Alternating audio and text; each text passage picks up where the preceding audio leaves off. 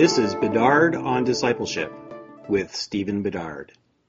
Hello, Stephen Bedard here, and I want to talk to you about whether we should read books by authors who have fallen in some way. So, uh, thinking of some relatively recent examples, do we read books by Ravi Zacharias? Or what about Jean Vanier? Do we read books by them? What about Bill Hybels?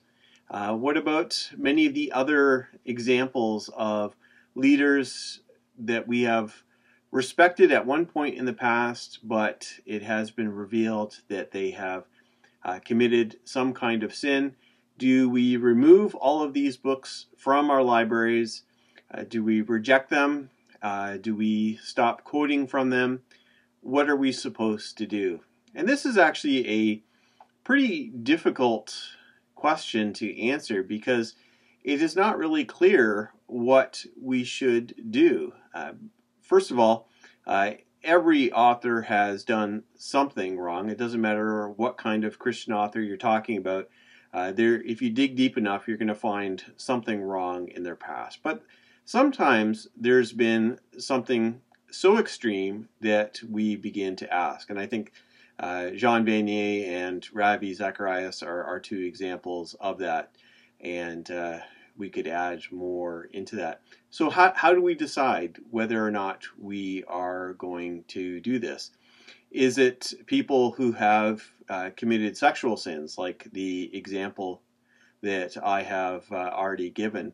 Well, what about other authors who have uh, perhaps fallen from uh, their their pedestals, but maybe not because of sexual sins. So, thinking of uh, uh, pastors like James MacDonald or Mark Driscoll, who got in trouble more for their leadership style and being uh, too aggressive and creating a toxic workplace.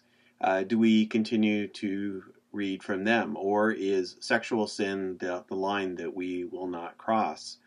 What happens if it is a uh, an example of someone maybe who has been caught in adultery but has repented, has been reconciled to their spouse, has gone through the uh, proper um, discipline from whatever body that they've put themselves under, uh, then do we continue to read from them?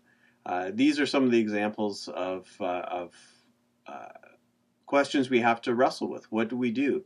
So, one of the things we have to take into account is something called the genetic fallacy. And so, the genetic fallacy is defined in this way A genetic fallacy is a logical fallacy that occurs when a claim is accepted or rejected based on the source of the evidence rather than the quality or applicability of the evidence. So, basically, what the genetic fallacy is asking is not just whether or not uh, Ravi Zacharias was a, a, person that we should respect, uh, whether he was a person who uh, lived what he taught, what we should be asking is is the information that's found in his books is it true? And if it's true then it is still available to us to uh, work through to quote to read and it's still of some help now, I don't really know what the answer is to this. Now, I'll say for Ravi Zacharias, um, just the example there, the uh, I actually don't find his books that helpful. It's not that they're bad, and uh, there have been times in the past where they have been kind of helpful for me, but uh, I wouldn't consider Ravi Zacharias a, a, a, great scholar by any means. He was a, a very good apologetics preacher.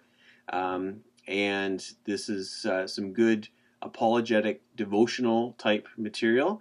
But if I was going to dig deep into uh, apologetic scholarship, I probably wouldn't go to Ravi Zacharias.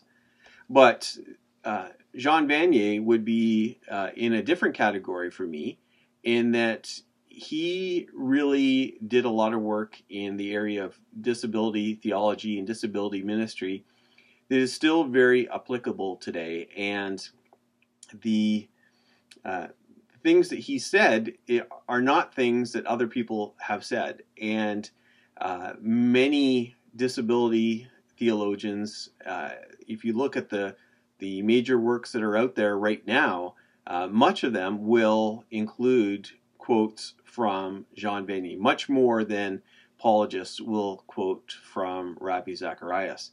And so I actually struggle more with uh, what to do with Jean Vanier. And I'll tell you, I am uh, just finishing up my Doctor of Ministry thesis, and I have a section on Jean Vanier. Now, I acknowledge what he did, but I continue to quote from him and have a section on his thought because it still is influential. But I know that there are a lot of people, a lot of other people in the uh, disability community, especially the disability uh, Christian community, that have removed Jean Vanier's books from their bookshelves because they don't want to to include that. And I don't think that there is actually one answer for everyone. I don't think we can answer with a definite yes or no of whether or not we should continue to read these books. Uh, in the case of Jean Vanier and Ravi Zacharias, uh, both of them have passed on. Neither one of them are going to receive royalties from us buying books from them. We are not uh, encouraging them in their sin. We are not um, financially benefiting them. So that is one thing to keep in mind, which is maybe a different situation for some other authors who are uh, maybe still uh, receiving those royalty checks, and and uh, we might be having second thoughts about uh, helping them in that way. But I can see how there would be some people, especially those who have been the victims of sexual abuse or sexual harassment, who could be triggered by reading these books, and uh, and also those who are uh, close to such victims. It might be a real struggle for them to uh, to read these books, and so I can completely understand that. It doesn't make them uh, bad to decide to remove those books, but there are those who continue to uh, to uh, read the books by such authors and that doesn't make them bad either. We all have to make our own decisions. I think we have to read these books in the context of who they are. And so as we are reading what they are saying, we can ask, how does this fit with how they lived? And uh, sometimes that is consistent, and sometimes it is not consistent. But we still have to judge what they are saying, whether it is true or not.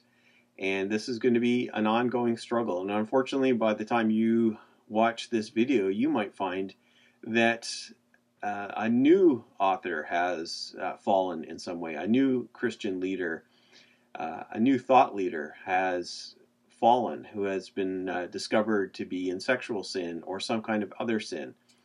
And we just have to uh, wrestle through with what we're going to do about this because the examples are going to keep on coming.